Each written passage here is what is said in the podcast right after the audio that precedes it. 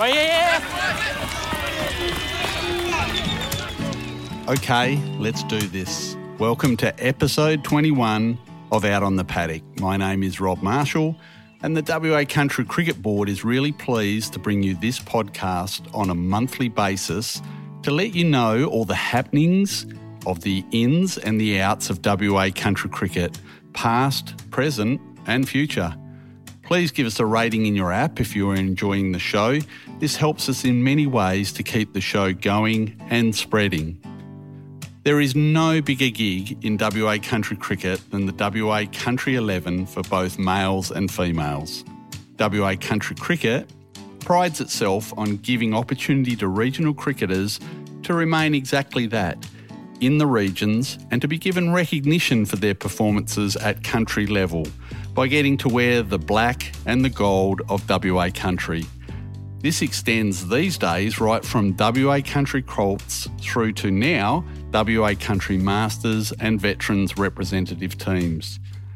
After many years at the helm of the WA Country 11 men's team, overseeing firstly a rebuild of the team that had had some mediocre results in the mid 2010s, culminating in some stunning performances and results in the past five or six years at the Australian Country Cricket Championships including an ACCC title winning team in Shepparton in 2018. WA Country 11 coach Tim Edmonds announced earlier this year that he was stepping down from the role.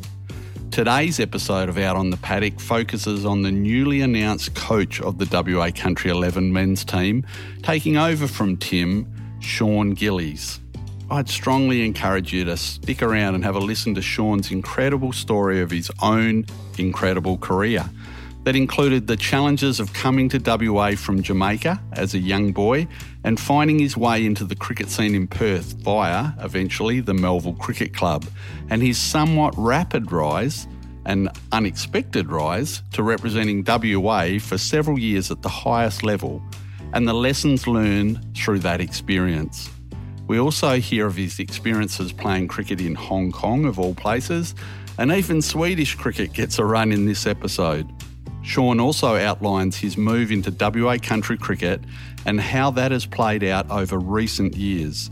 And most importantly, how this has seen his move into coaching and his ultimate challenges ahead as the new coach of the WA Country 11. It's over to you, Shawn. Let's hear his amazing story and journey. Shawn Gillies, great to have you on the podcast. Thank you. It's good to be here.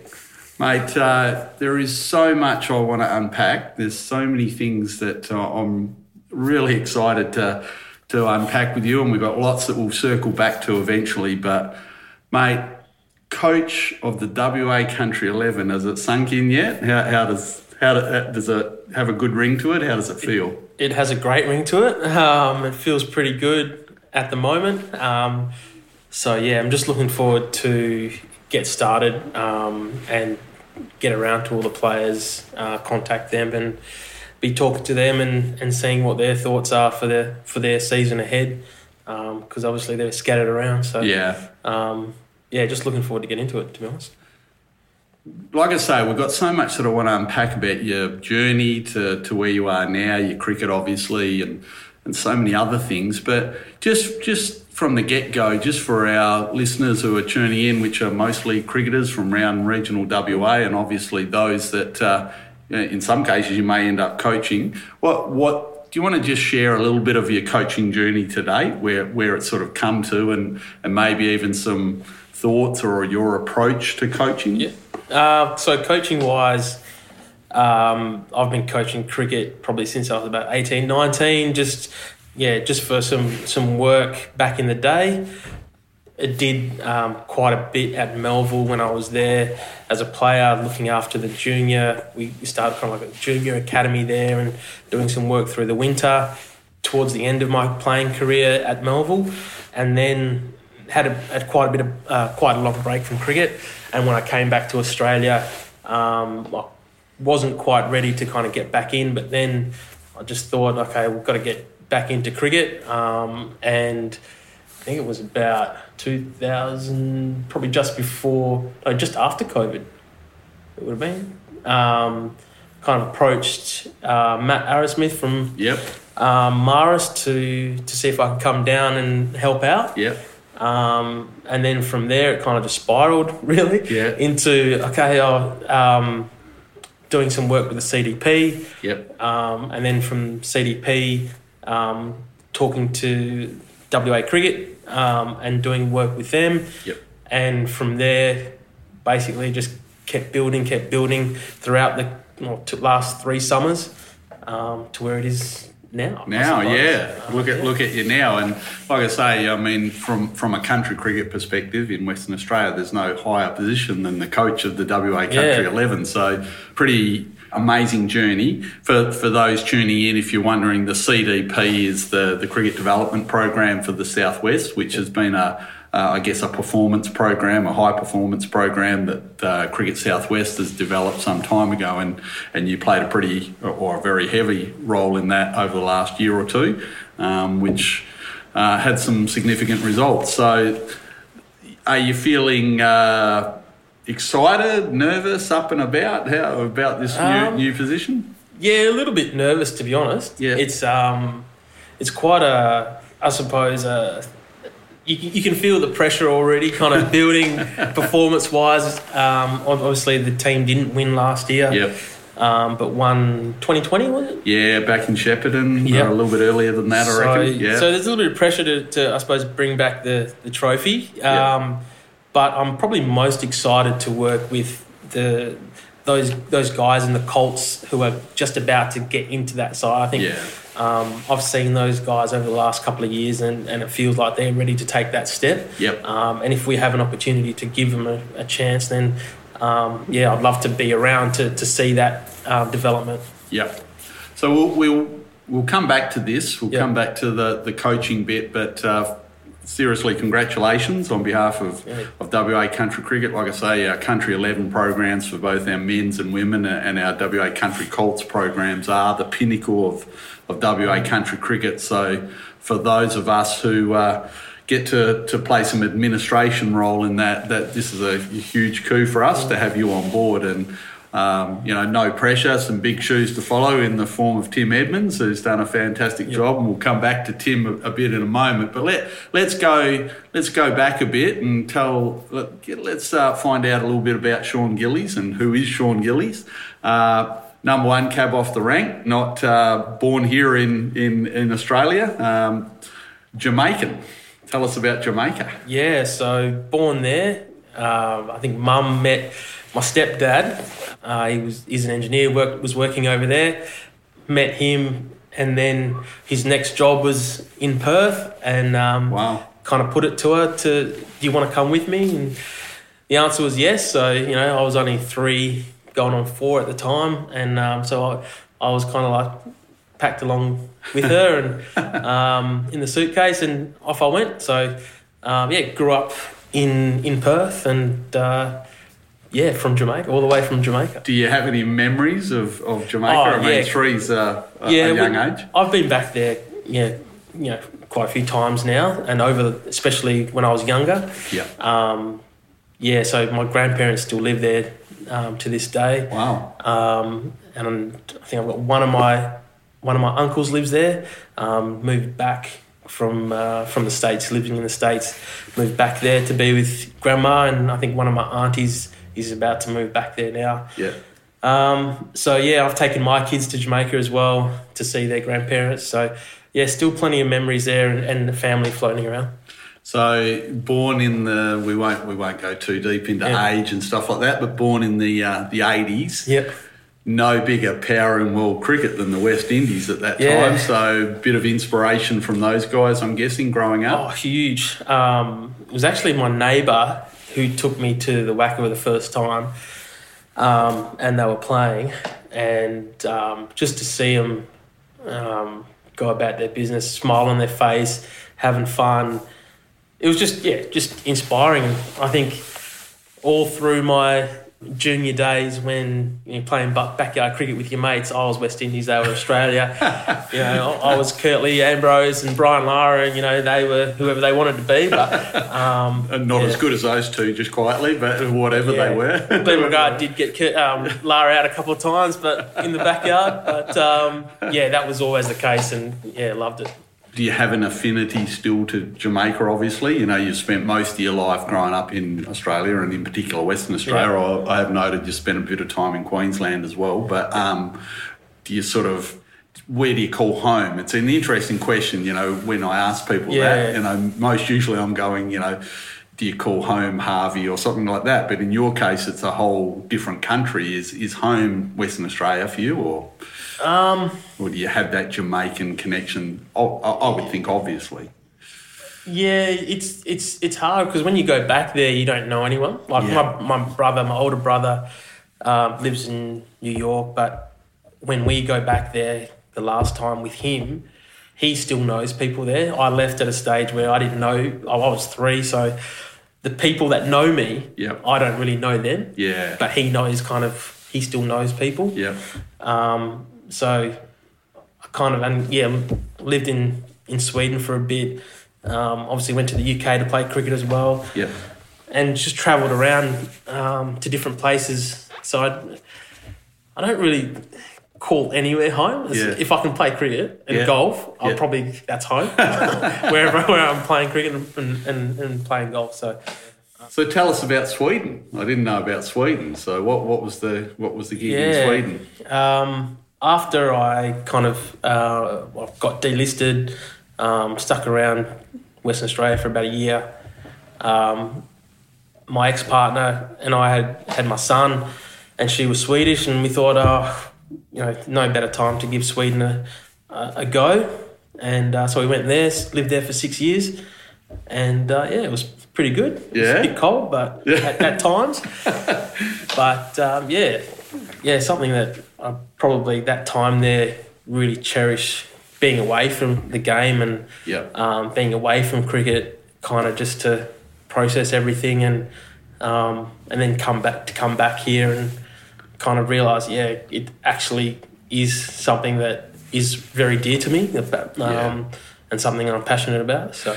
Yeah, I'm thinking there's a, there's an emergence of a lot of uh, newer European teams. Obviously, the Dutch, the Netherlands are doing really mm. well in on the national stage now, and a few other countries are emerging. But I haven't. I've got to say, I don't think Sweden's one of them somehow. Yeah, I think they're tier three. Are they? I right. Think they're still tier three, or possibly tier two. Um, in amongst Italy and, and some of the uh, Spain, maybe, and some of the other European nations. So yeah, I, I, can't imagine we'll probably see Sweden on the World Cup uh, scene in our time, but you never know. You just never know. I think uh, probably would have said that about uh, a few other countries a few yeah. years ago, but yeah. I think it's one of the things that I enjoy about um, cricket now is that you know we we we hear the term the world game for soccer. I think cricket is slowly getting there. Watching the uh, recent launch of the American League, the yep. T20 League, uh, I think yeah. that, that once it gets into America, it could go it's, really crazy. It's pretty exciting because yeah. um, I think there's a lot of expatriates from different countries around the world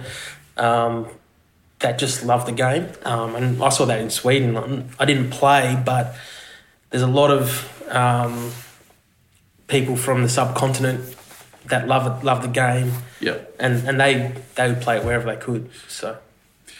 So going back to mum and dad, yep. um, and your, and your stepdad were, were they cricket fans?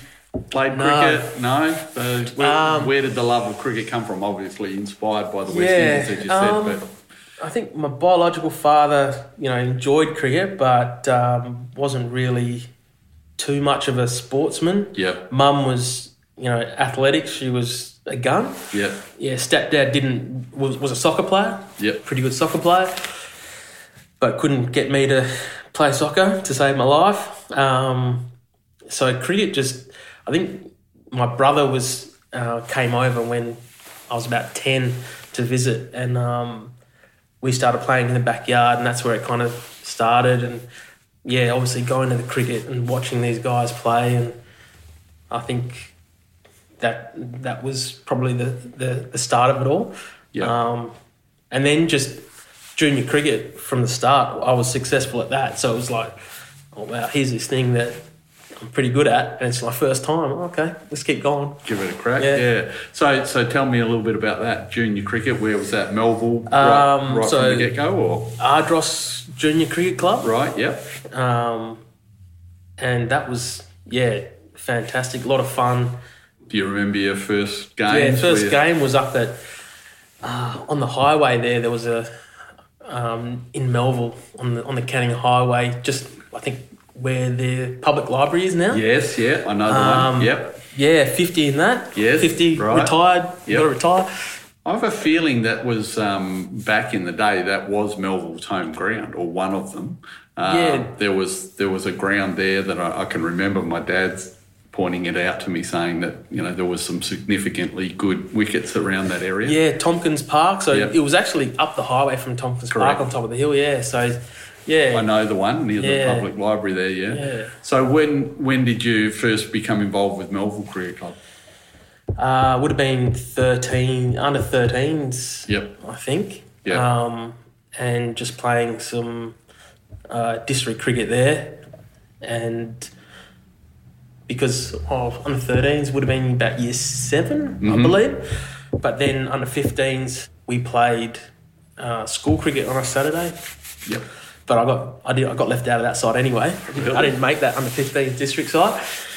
Yeah, went home in tears after that. Um, but uh, yeah, then under 17s didn't get to play because we played school cricket Saturdays, Fridays afternoons, and Saturdays, and um, and then straight out of school it was grade cricket and Colts. Yep. So Yeah. Were, were there some people you look back now who started to, you know, influence your career at Melville and played a role in sort of getting you to effectively, Yeah. eventually first class? So Paul Terry, probably the biggest one at Melville. Um, he kind of saw something um, out of school, and he was coach.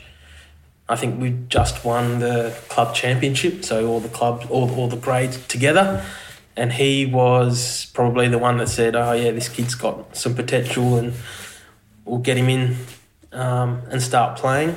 Uh, before that, there was a guy at Ardross Junior Cricket Club, Len Dibben, who just just loved the game and Yeah. just taught me to play. I not, I won't say the right way, but just play with a smile on your face and, and really enjoy it. Yeah. But also bring everyone along with you, because then obviously club cricket you've got varying levels and. Um, yeah, we had some kids that probably weren't, you know, that great. But I remember one day in a final, we brought this kid along and he was part of the team. And this kid took the best catch you've ever seen, one hander, and basically won us that, that grand final, take, taking that catch. And just little things like that really stick with you. Yeah. Um, so Len Dibben from a, from a club, from a community point of view, and then Paul Terry um, at Melville. And then when he left, it was Brad Thompson Right. Yep. um, taking over, and he kind of, I think he probably instilled that mental toughness side of it because I was still happy to be there, smile on my face, doing well. But when Tomo came, it was okay, mate. You're making thirty, and it doesn't look like you're even trying. You need to get to fifty, Nick. Get to hundred. Okay, how are you going to get there? All right, this is this is how you do it, and kind of building that platform. So I guess thinking on those, you know, Len Dibbins, uh, the Paul Terry, who was an, uh, I think he played some international cricket, didn't he, back in the Yep. day? Yeah, For England. For England, yeah, fair cricketer, and Brad Thompson, great cricketer as well.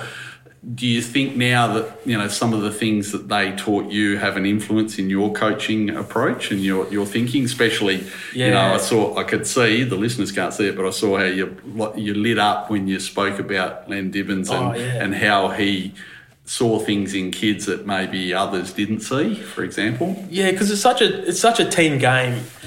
Like you, the way I kind of think of it is, you you you're in this team where you as an individual have to perform at, at your at your peak or at your level, but then you have to trust everyone else in your side to perform at their level, at their best, Yeah. to be able to win Yeah. win anything, whether it be the game or uh, you know a championship or whatever. And if you don't have the trust in them or the confidence in them, then that shows, and that feeling kind of permeates around the team very easily. So you have to go in with it with this attitude of okay, I'm I'm going to trust you to do what you do, um, and if I can help you do it, I'm going to help you do it, whether it be at training, have a word with you on the on the ground. But it's such a team game.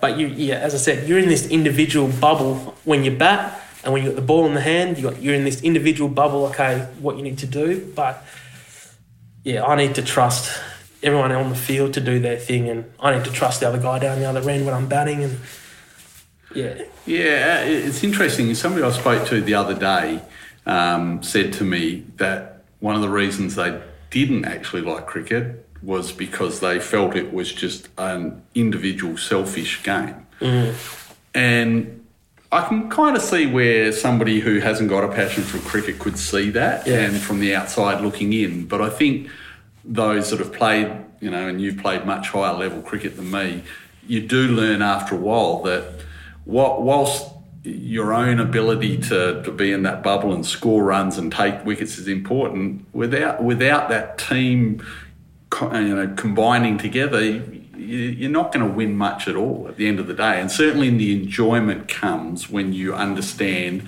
the role you've played in a team. Uh, the teams that I've played in where we have had successes, I, I don't even really reflect a lot on my own personal performances. What sticks in my mind most is the camaraderie and and the and the enjoyment of seeing others in the team do something perhaps that they hadn't done before. Well, I think my in my personal experience, there's probably two instances that really highlight that. Yeah. And I think the first we won a grand final for Melville, and I was lucky enough to be batting long enough to make 100 in that final, but I can't remember anything of that. Yeah. There's probably one moment I can remember in the, remember remember in that whole game.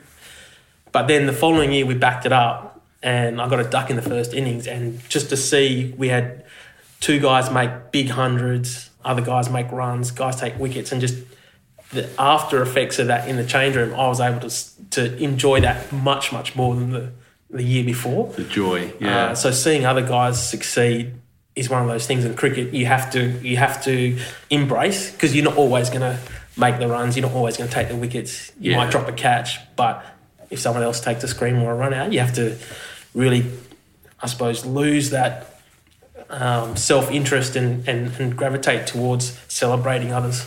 And it sounds to me like your early coach, Len, um, understood that, you know, celebrating a kid taking a catch, you know, when all the emphasis generally in cricket is always on have you scored a 50 or a 100, or have, you, have you taken a fifer. Uh, didn't know the guy Len, but he's he's he's high in my opinion straight up Oh, because yeah. that's the sort of thing that makes the difference. It is it, it's not about the individual, that selfishness that this friend of mine feels it's in cricket. I can understand why they think that or see that, but I think those that understand the game know that it is as much a team game as soccer or any Yep. other sport that involves each person playing their role and doing their right thing. Let's let's talk about so obviously you you came through your junior years and, and did pretty well and maybe 15s didn't work out but by 17s 19s you were starting to get noticed a bit and get no No. no, still not still not there Um, at 19s I think I missed, or I didn't get any um, invitation to under 17s, under 19s, wow um, anything like that. I kind of kind of flew under the radar there. yep Um, again, I was just happy to be there, enjoying my cricket, um, and contributing wherever I could. I, I was did I you, would say did you think it was progressing did you feel your game progressing or I didn't actually. I wasn't really too fast. I was just happy playing because yeah as a kid, I was playing everything. Like, Yeah. I, I was playing tennis on a Sunday, cricket on a Saturday. During the winter, we had basketball. Um, yeah, school footy. Yeah, if if I could play it, I would. You were there. I would, I would play it. Um, So I didn't really think I was missing out on anything because, Yeah. um, yeah, as I said, during cricket, I was also playing tennis Yep. down at Applecross uh, Tennis Club, and I wasn't bad there, and, and I was going all right. Um, my sister's a better tennis player than me, though, which is annoying, but um, Shout out to your sister. yeah, she's a very good tennis player, or was a very good tennis player. Yeah, so I didn't really think I was missing out on anything. Um, there were guys that I played cricket with that were in that pathway, Yep. but my journey, I was always an all rounder anyway, so Yeah. I probably wasn't putting up huge scores and I wasn't taking a heap of wickets, so it wasn't like I kind of deserved that or thought I was missing out on that. I was just happy to be in the game all the time. Um, and it wasn't until probably 03, 04, I think, yeah, after that grand final, and then I went away to England again and made a heap of runs and then came back and had a really big year. Uh, one of my batting coach at the time said, uh, I think at the end of that year, said, um, like, what, what are your what are your goals in cricket? Like, do you want to go to the next day, or what do you want to do? And I was like, oh, yeah, I wouldn't mind. Okay, well, you probably need to start bowling and, and add a string to your, well, add that string back to your bow. Because I've been concentrating on batting basically since I left school and was just batting. Um, add that back, Yep. and he knew Wayne Clark and um, gave me his number. So I called Wayne up and said, oh, I'd like to do some work on my bowling. All right, come down to training, Shawn, and have a bowl, and we'll have a look at you, and blah, blah, blah. And that led to doing the preseason, I think, with the, the Warriors. And then I think later on that year, I think 05, 06 was, I was having, still having a good year, and that's when they asked me to, to play in that um, against South Africa. Yeah, we'll get we'll get to that in a minute. But yeah, missed out on everything from ni- 17s, 19s. That, that, that, that is fascinating because you know there is this perception now, and it's not that long ago that you were going through that system. There's this perception now that if you're not in a pathway, you're not going to make it. But I- argue there's still you know there's still opportunity at whatever Oh, age. for sure. Uh, Lance Morris to me is a is a shining example Yeah. of that. Um, you know. Go back six or seven years ago, Mm. no one knew who he was, and he was playing down here in the country, Yep. down in Busselton. And I remember his dad saying to me, "Oh, my, my son's pretty good, Rob. Have you checked him out?" And I'm, "No, I haven't actually." But um, he he's he's a great example, Uh, and I think there's a lot of maybe kids now. 16, 17, 18 who haven't necessarily been in pathways that can take great encouragement from what you're saying and, and can still have that ideal that if I keep working, I may be able to do something here. I think um, I always say to kids like you, you have up until well, probably not nowadays 25, but maybe 22, 21, 22 to kind of build on on your skills and, and your results to the point where you might get noticed. Yep. In other sports, it's quite early. You need to be noticed 16, 15, 16 to get a gig when you're 18. But in cricket, you're still quite fresh at 21. Yeah. So you can you can build build your resume up and performances up, so that you know maybe by the time you're 21, you're having a stellar grade season in Perth, and and then get noticed from that. You know. So, And I think, you know, and I've said it for me, from, you know, it's not, my career is nothing compared to, say, what you've achieved. But from, from my journey, I actually felt I really started to mature in cricket when I was about 28 or 29, and it did come on the back of a season in England. Um, that and my best years, funnily enough, were between 30 and 40, and we're seeing that now. Mitch Marsh and what he's doing in the Ashes, I, I think there's a lot of people saying his career could be about to blossom, even though you know he's had a re- not not too shabby career already. But at 31, I think he is.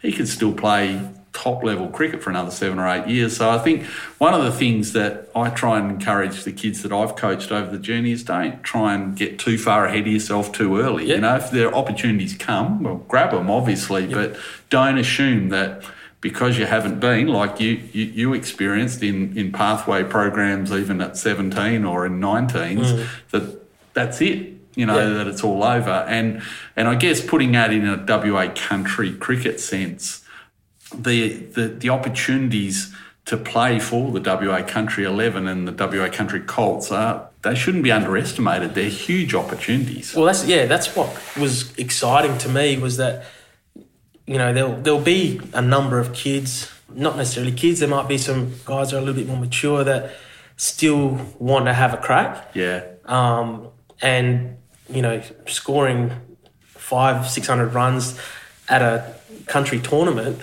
could be the thing that propels them to the next level to Yeah. A grade to on to have a big season or Yep. and beyond. So Yep. or, or taking a lot of wickets or something like that. Someone could see that and go, oh, actually, you know, and it might not be WA. It might No. be I don't know. It might be Country Victoria that go, oh, there's actually this kid from from WA. Maybe we should bring him over and Yeah. and get him in the squad, give him a rookie contract or something, you know. Great point. But um, yeah, I, I've just had word come through recently that on the back of the, the, the Australian Country Cricket Championships last year and the female side of the championships, a, a young girl from Queensland has now just got a deal with the Brisbane Heat. that's right. And so we, we tend to underestimate that the opportunities in WA country cricket are, and sorry, Australian country cricket are, are, recognised and understood by, like you say, people who are looking for talent. Um, and, and that's what I think is so exciting about the role that you're about to take on is that opportunity to, to work with those sort of guys. So we, we, uh, we've sort of got to the point where you mentioned suddenly you were noticed. You had a ripping season. You were noticed, and my my read on it. And mate, you're uh, you're one of the few that I know that's actually got a Wikipedia about yourself. You know, so the- the- I Yeah. definitely definitely don't have one of those, mate. But um, 2005 was really the big season, was it? Four five or five six or Uh, five, there six, five yeah. six, yeah. So did you do you remember? Did you get a tap on the shoulder from the state selectors, or how did that all Uh, it unfold?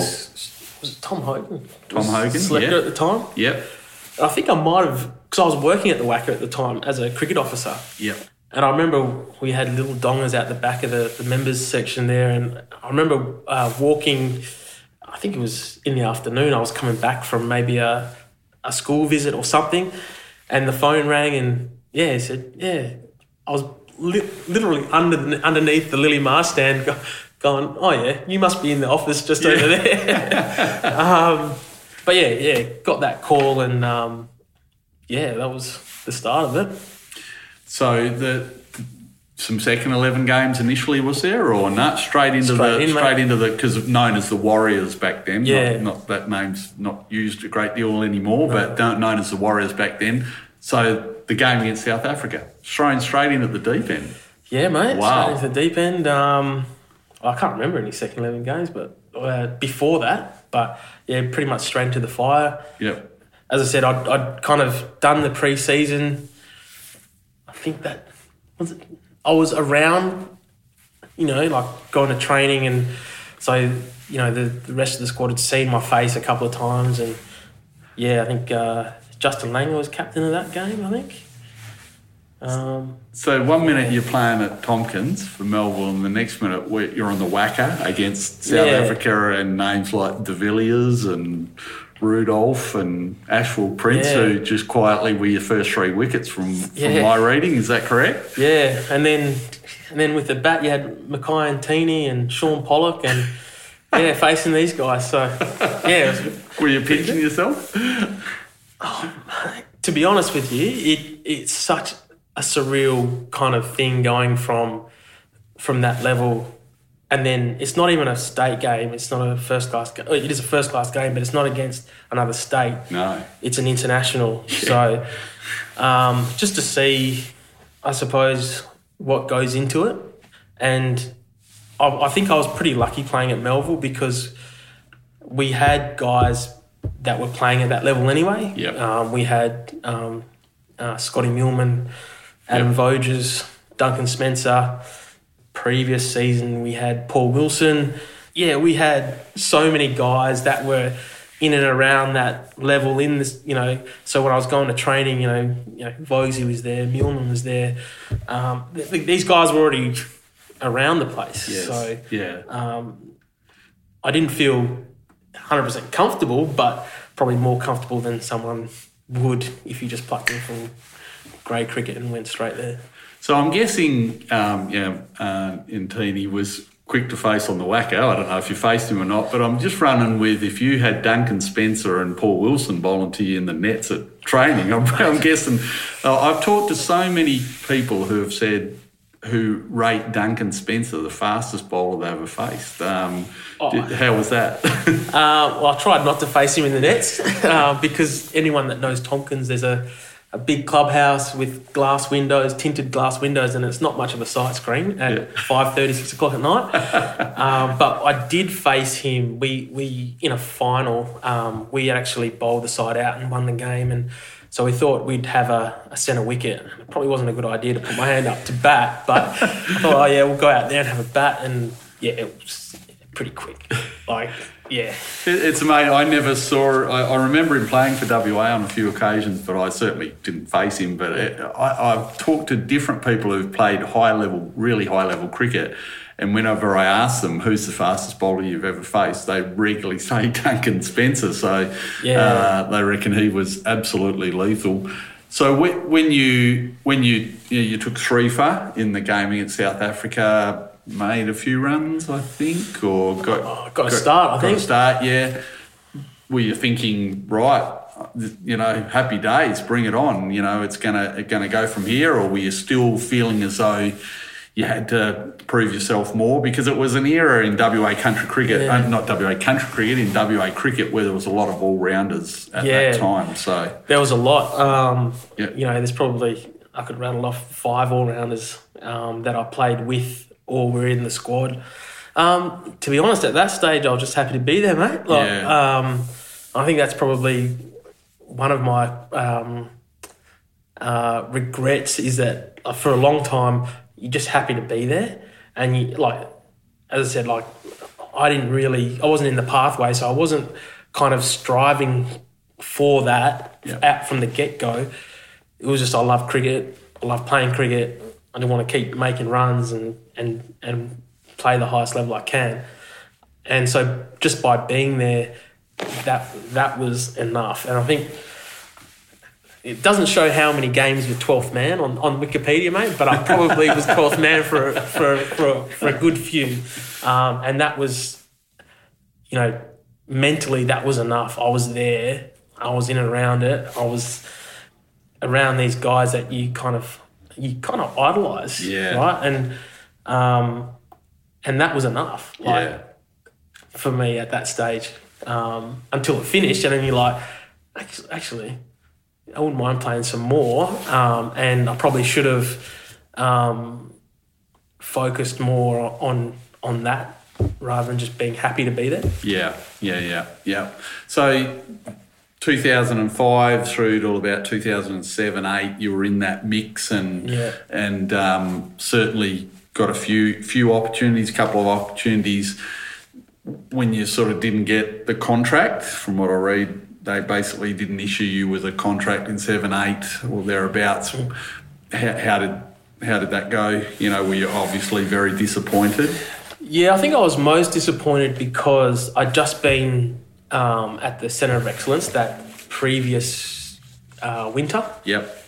So it was like I had one year after being, I suppose, identified as, as someone that could possibly go on to play even higher. Yep. Um, so that was kind of a steep fall, and it was yeah, it was really hard to take because of that fact. Like it wasn't, and there was yeah, obviously a bit of an injury concern with my knee as well, but it didn't feel like I'd been given yeah. an opportunity to kind of really prove that yes, I could be a valuable valuable member of that side, and it was just like oh, okay, probably not.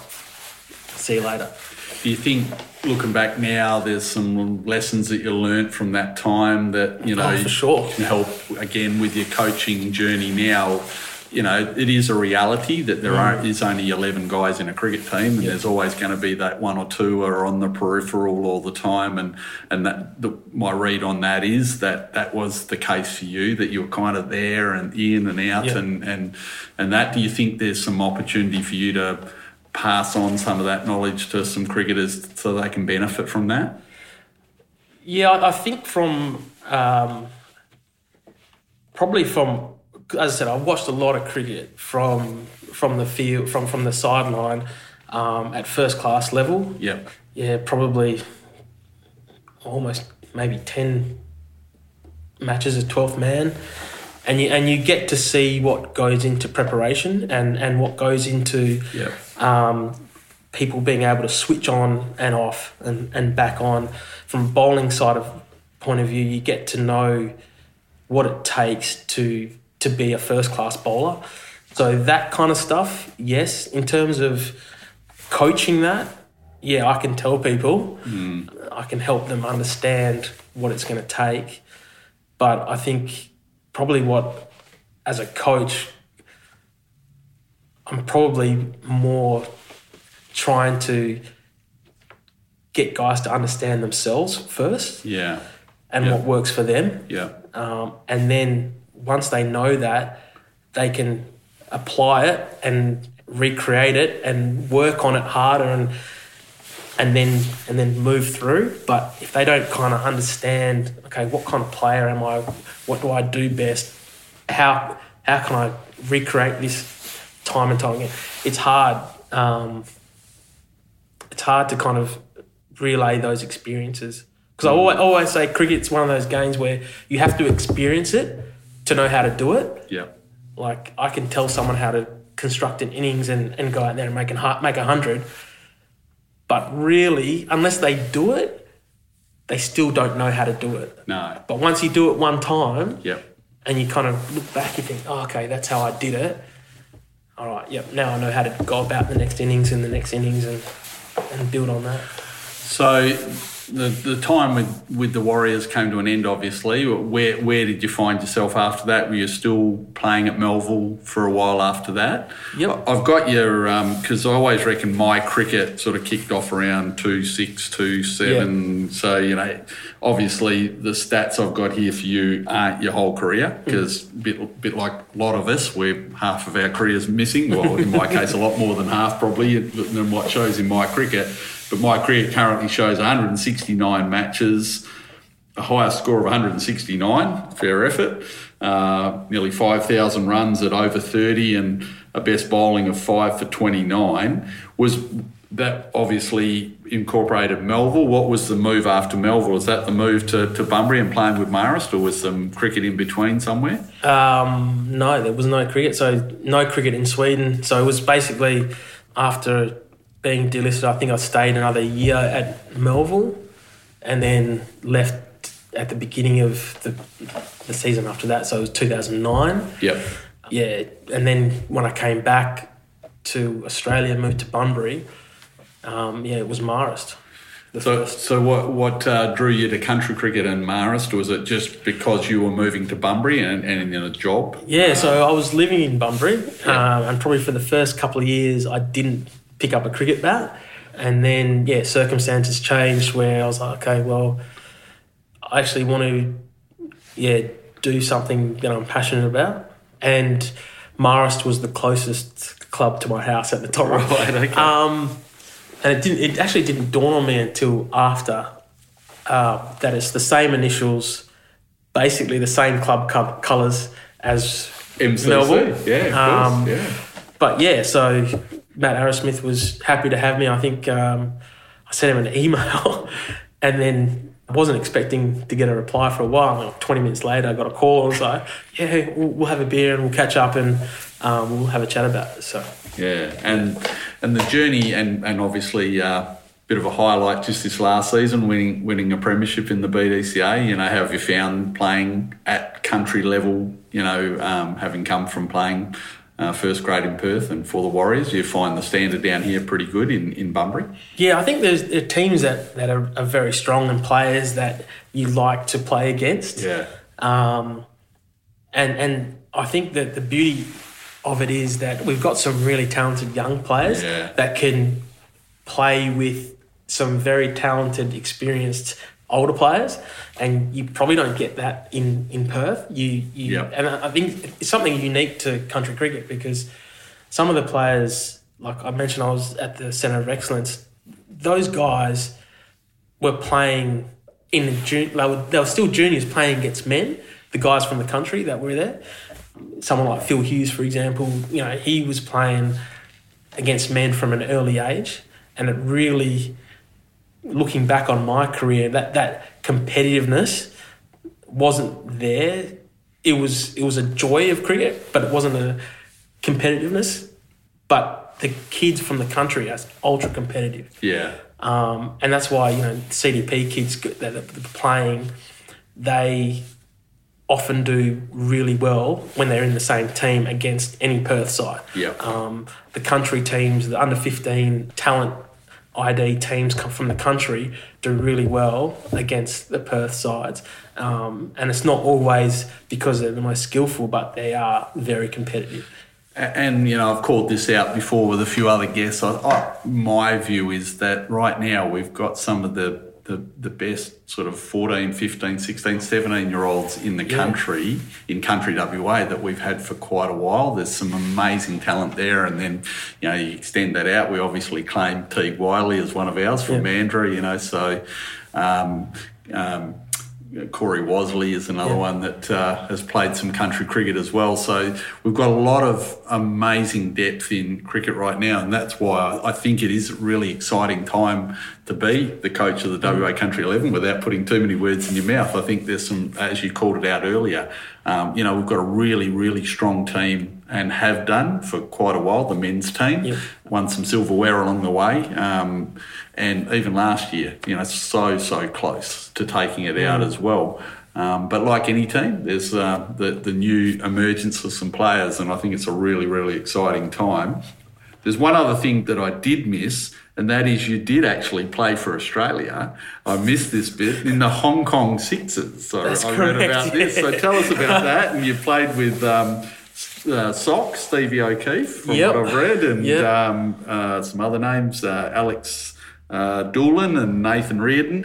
And and the other bit I noted was that you actually were in the same pool as a invitational eleven that included Shane Warne and Glenn McGrath. So tell us a little bit about that one. Um, so yeah, this was uh, yeah, Hong Kong Sixers was was amazing. Um, just to go there and, and they had, as you said, the, that invitational side. And I think it was Brian Lara and um, got to meet him, which you know an idol. Um, Wow. Glenn McGrath, Shane Warne, they're all there playing in this um, invitational side.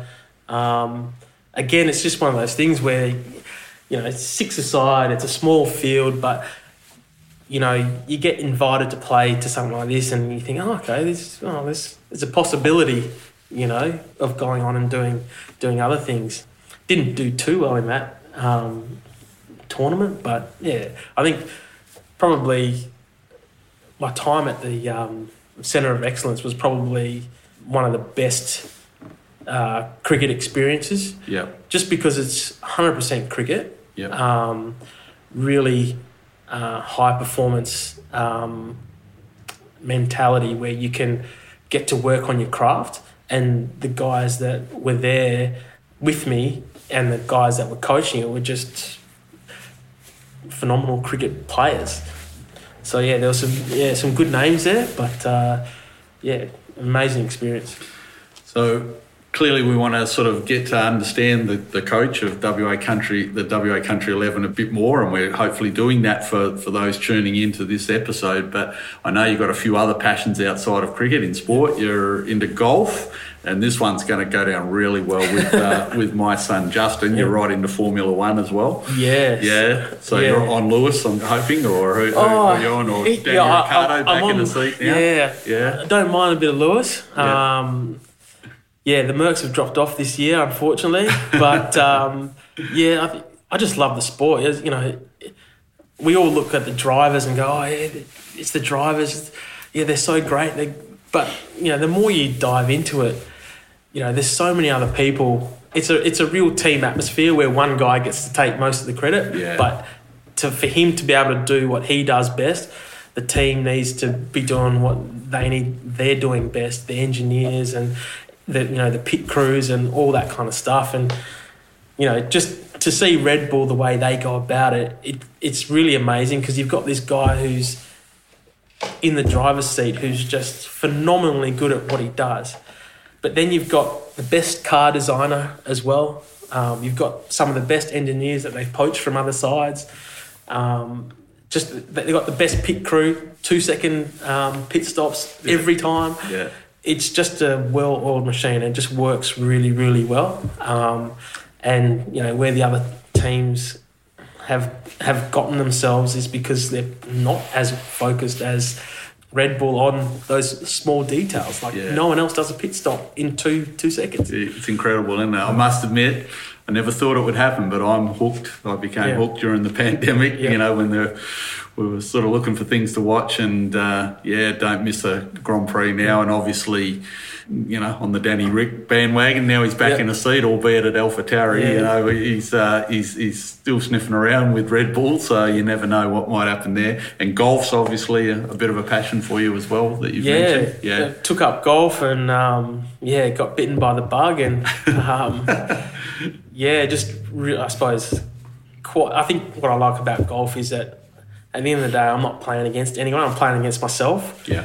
um, and it's that I suppose that intrinsic motivation to want to get better. No one else. There's no one else to rely on. Um, if I hit my ball in the bunker, I've got to get myself out, kind of thing, and and I, that's what I like about golf. Yeah. Um, it's it's you know you watch golf on the TV and you think well you know even even the best stink it up on the golf course occasionally. okay, that makes you feel a little, Little bit better. better, yeah. um, but they still have that intrinsic will to kind of get Yeah. better. Yeah, and, and what's different to cricket is you don't have to rely on anyone else.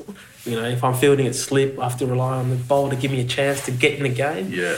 Um, but yeah, so We, I, I, could go on for hours with you, mate. But I'm loving every second of this, and I hope those listening in are enjoying this because I'm pretty certain they will do. But uh, unfortunately, things do come to an end. We Yep. can't uh, go on forever. We might uh, lose that audience that I'm talking about now. A couple of things though before we do start to wrap up.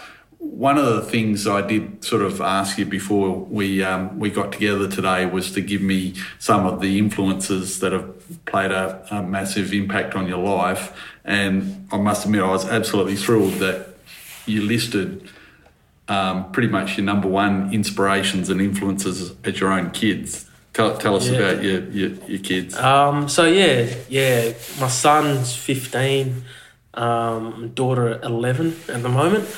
Um, I think they both came along at times when I needed that distraction. So, um, so yeah, very thankful for them being around.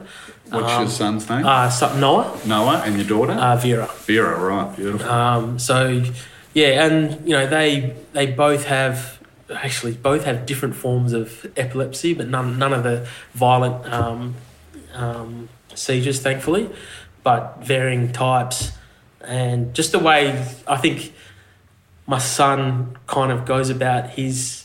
They're not very sporty, but they love sport, yep, but they're not competitive yep, um, but just their resilience through their their lives, I think, Yeah. is, has been um,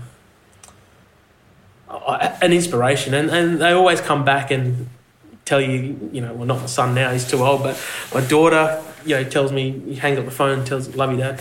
You Yeah. know, that, that kind of thing. Just, yeah. yeah. Mate, uh, as a dad, there is nothing, no sweeter words, is there? I'm sure it's the same as for a mum as well, Yeah. but uh, certainly for a dad, um, you just the joy of your own kids and to hear their appreciation Yeah. for you is no, Yeah. knows no bounds. The uns- unsolicited hugs is, uh, is a big one as well. Like when you get, you get one of those, it's like, Yeah. you're good for two weeks or something. Yeah. Energizing stuff. Talking about uh, others in your life, I'm going to sort of wrap up this um, this particular episode with you. And like I say, and I'm pretty keen. I'm sure we'll have you back, certainly in your role as coach at different times, as we put a focus on the Country 11 men's programs over the, the next year or so, and obviously big tournament coming up next year in New South Wales. Um, it's been a it's been a bit of a journey, the Australian Country Cricket Championships, with some challenges that um, that certainly uh, uh, I've had to become uh, sadly uh, very entrenched in to, to, to, one just save the championships. To be honest with you, it's been a, been a bit of a journey, but we're we're there. I'm really looking forward to to, um, to, to heading over to New South Wales in early January next year. Um, but I, am I'm, I'm going to introduce a new segment to, to the podcast. i have called it uh, Asking for a Friend. Okay, so I've put it out there into the cricket community, and we've got some responses from some people who I've said, look, you know, I've got Shawn Gillies coming on the on the podcast. Have you got some questions or some uh, things that you want to put to them? So put it out there. Uh, I'll only give you three or four. I won't oh. give you too many, so I won't throw you too much under the bus. But the first one's from uh, at T Edmonds one. Now, uh, for those for those who uh, are a bit tuned in with country cricket, you'll know that's the former coach of the WA Country Eleven. So at T, T Edmonds uh, one, Tim Tim Edmonds, of course, he's uh, he's put to me to ask you that touring with country cricketers can be a, a bit of a rare experience, mm. Uh, and he's asked and before you answer, I'll, I'll, give a little bit of an example he's given me. His question is What are the strangest habits or routines that you've seen from a player or players in cricket? But while you're thinking on that, because that is a tough one, he wanted to call out uh, one of my favourite cricketers. I'm unabashed with this. One of my favourite cricketers in WA country cricket. We had him on the podcast earlier this year in a segment when we were at the Australian Country Cricket Championships. Callum Howe from um, the West Pilbara. Funkiest cricketer I've ever seen. Uh, you know, whenever I get the chance to watch our Country 11 in action, I'm not leaving until I've seen uh, Callum bat because he's just he's just 100% full value. But uh, Tim's called out that Callum has been spotted. Love this on tour cooking bacon and eggs before a game, which is not unusual, except for the fact that he cooks it with Pepsi Max. So uh, I'm going with uh, that. That's yeah, out there. That's uh, an interesting one. If you had any in your um, experience from players who uh, do a few, few, few strange things. Not that I can remember, to be honest. I don't, I, yeah, there, I don't think there's too many that. Uh, hard, stand hard out. to beat that one, I reckon. Yeah. Cooking, cooking bacon and eggs with Pepsi Max. I'm going to have to sort of uh, run with if uh, on the assumption that Callum tours with you this year. You might yeah. have to dig deeper into that one. Yeah. Um, not quite sure about the uh, nutritional value of that, just yeah, quietly. Extra flavour, maybe? Yeah, yeah. we'll, we'll, we'll, pass on that one yeah. then. I'll, you, will probably get to experience that uh, as, as, you tour with some of these guys over the next year or two. Uh, I've got a question here. This, this, is quite a quite a serious one, and um, uh, this is from someone I know you know, at Matt Dodds. So yep. um, Matt's not afraid in uh, Matt Dodds is not afraid in asking the tough questions. He's asked. He, he's obviously been aware of your career and, and and and has indicated that to me. He's asked the question: Did you feel significance being one of the first Jamaican-born men to represent WA in pretty much a, a, a white-dominated team?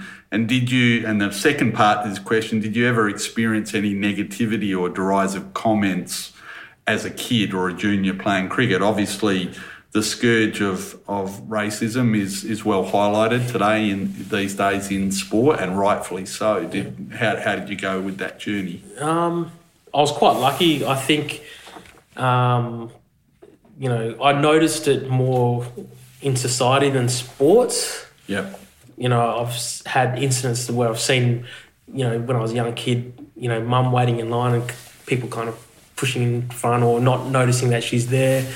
Um, but yeah, I, you don't know what you don't know. And, and as a kid, as I said, I was really happy just to be playing sport. And um, so I never really felt that. I think you, you feel more like you're not in the inner circle and that might not be. You don't know what reason that could be. Like, um, I'm not a punter, so um, you know you're not involved in that conversation. And mate, I didn't fish, you know, when I was you know in that in the team, so you're not involved in that conversation. So yeah. you know you, are probably not in the inner sanctum because you're not doing everything that those guys are doing. You're doing involved in other stuff. Yeah. Um, probably that more than I don't know. I don't know whether it was a racist thing or not, but from from my side of the fence, it was yeah, I wasn't. It know, was more different circles that you Yeah. didn't necessarily have that interest. Yeah. So, yeah, so it's interesting. But uh, thanks to, to Matt for that question, because Dodsy, because uh, I I think that is one of the things that sadly is is uh, no, not sadly is rightfully highlighted more these days. And I look back in in my era of playing, and there were some kids that maybe were from. Uh, a different country, for example, who I can clearly now see were excluded Oh. for all the wrong reasons. one of the guys I played with, um, Dimitri Mascarenhas at, at Melville, he was an absolute gun. Yeah. and he, Yeah. I think he only played second eleven for WA. Yeah. Uh, ended up playing for England. Yes. It's like, well, hang on, What happened there? what happened there? Like Yeah. we missed this kid. Yeah. Um, yeah. um, he was yeah, an absolute gun. So we'll move on. We've got two more uh, before we wrap up. This one's from uh, at Slodsy. So uh, I'm, I'm, I'm going with the uh, Hayden Sladecki, I'm guessing. Um, and we might have already dealt with this one, but uh, he's asked, who is the most famous player that you ever got out? Um, it's probably oh yeah, probably obviously. Uh, um, what's his face? I'm, I'm, I'm going with De But- Villiers, yeah. But I, I would say that was a. I didn't get him out. He got himself out. The most famous player I probably got out was Graeme Smith. Okay. Another South African. Yeah, we played yeah. him in a in a I think it was a warm up game when they came over. Yeah. I actually got him out. yeah. Um, probably the most famous Australian that I actually got out was Darren Lehmann. Right. Uh, again in a practice game, so no one Yeah. got to see these games, but Yeah. um, a well devised plan and I think it was Shaun Marsh took an absolute screamer in the gully, but it was yeah, well devised plan and got him out. So Well, you wouldn't, you might not know this, but um, Darren Lehmann actually played in Bunbury. okay, yeah. Uh, back in the day, Glendeering uh, used to organise regularly a Warriors team to come down and Yeah. play against an invitational Southwest team, which I was fortunate to, to play in a couple of times. And uh, we used to, Glenn used to be able to manage through his uh, connections to get a, a well known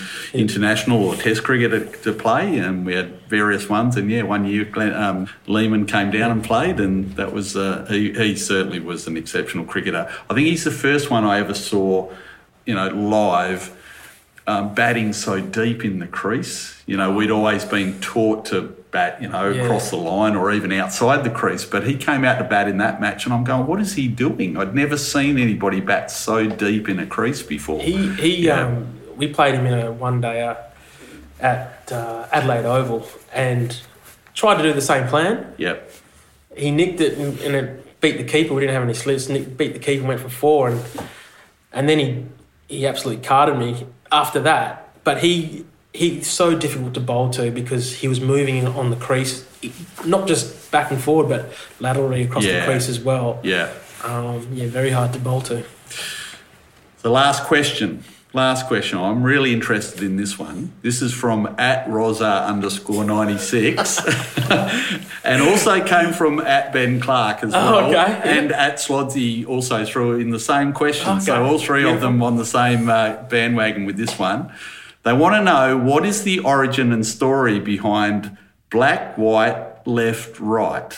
I don't. Um, all right, I'm not so- across this one, so I'm totally blindsided. Black, white, left, right started um, back at Melville. I think it was probably my second year of A grade, and um, and young. I was batting six the year before. Um, Paul Terry thought, you know what, let's he needs to tighten up a bit. We'll throw him throw him in, and we'll open up open up open up the batting. And my batting partner, opening partner, was Scott Meuleman. So he was white right, and I was black left. So yeah, we used to go out black left left uh, black white left right, opening the batting, um, and that yeah, that's where that originated from. Yeah. So not meant not too many good opening partnerships from that, but a lot of fun. yeah. And um, and obviously Scott Meuleman is still somebody you connect with occasionally, is he? Or uh, Uh, no, not really. But No, if. I'm up, if I'm up in Perth and at um, yeah. Yeah, I, yeah, I went into Meuleman's. Yeah, so connect with them when I go into the shop and have a have a yarn. Yeah, yeah. Mate, it's been an absolute honour and a privilege to have you on the on the podcast. From my perspective, obviously, um, in the role as chair of WA Country Cricket, we're absolutely thrilled that you've um, taken on the role. Um, you know, really want to call out Tim Edmonds here and the and the role he has played as the as the coach over about the last five or six years. It's well documented. Tim did things with that team and took a team that was really struggling at one point in the mm. sort of around 2015 16 and and took us to the, the highest level at, at um, in, in winning. So some big shoes there, as I called out at the start. Mm. But we we couldn't be more thrilled that you've accepted the role. Really looking forward to it. I'm sure the guys that are in been in the squad over the last few years are really keen to, you know, roll out some warmer and better weather than what we're getting at the yeah. moment, and get some some bat on ball and and get out there with you in the role as coach. Um, great support around you too, um, with some some exceptional people that will be working alongside you, no doubt. So, mate, we just want to obviously thank you for taking on the role first, but wish you well in that role, and uh, I'm sure you won't be a stranger to out on the paddock uh, as the as we, we we unpack that a bit more in in the summer ahead. Yeah, thank, I just want to also thank WA Cricket for the opportunity um, and um, all the support I've had from from various people that yeah were wanting me to to be involved. So yeah, it's it's an honour. To, it's an honour anytime you get to put on the black and gold, mate. But um, yeah, especially as a coach, it's yeah a new one, but a great one. Looking forward to it. Shawn Gillies, thanks for joining us today. Congratulations to you, Shawn. Firstly, on accepting the role of coach of the WA Country 11 and the program that lays ahead. But, mate, simply for sharing with us today also in this episode. You've got a fabulous story of where you find yourself right now in WA country cricket, and we celebrate that. And again, thanks. We also look forward to what's ahead and what, no doubt, your deep experiences in the game will bring to the players playing under your guidance through the journey to come. A huge thank you also and kudos to the outgoing Country 11 coach Tim Edmonds. Tim, your efforts and your results for WA Country Cricket will go down as legendary. And you leave WA Country 11 and the men's team in such an amazing space right now, and your legacy will live long of that, I am certain. Can we also recognise that WA Country Cricket has a brand new coach of the WA Country 11 female team? Chris Secker takes over from long-time coach Angel Gray, who we want to just give honour and acknowledgement to as well. And thank you, Angel, for what you have done and have achieved for the Country 11 female program. Chris brings a vast wealth of knowledge and experience to the role, which he has acquired over many years through his work in the country female domain.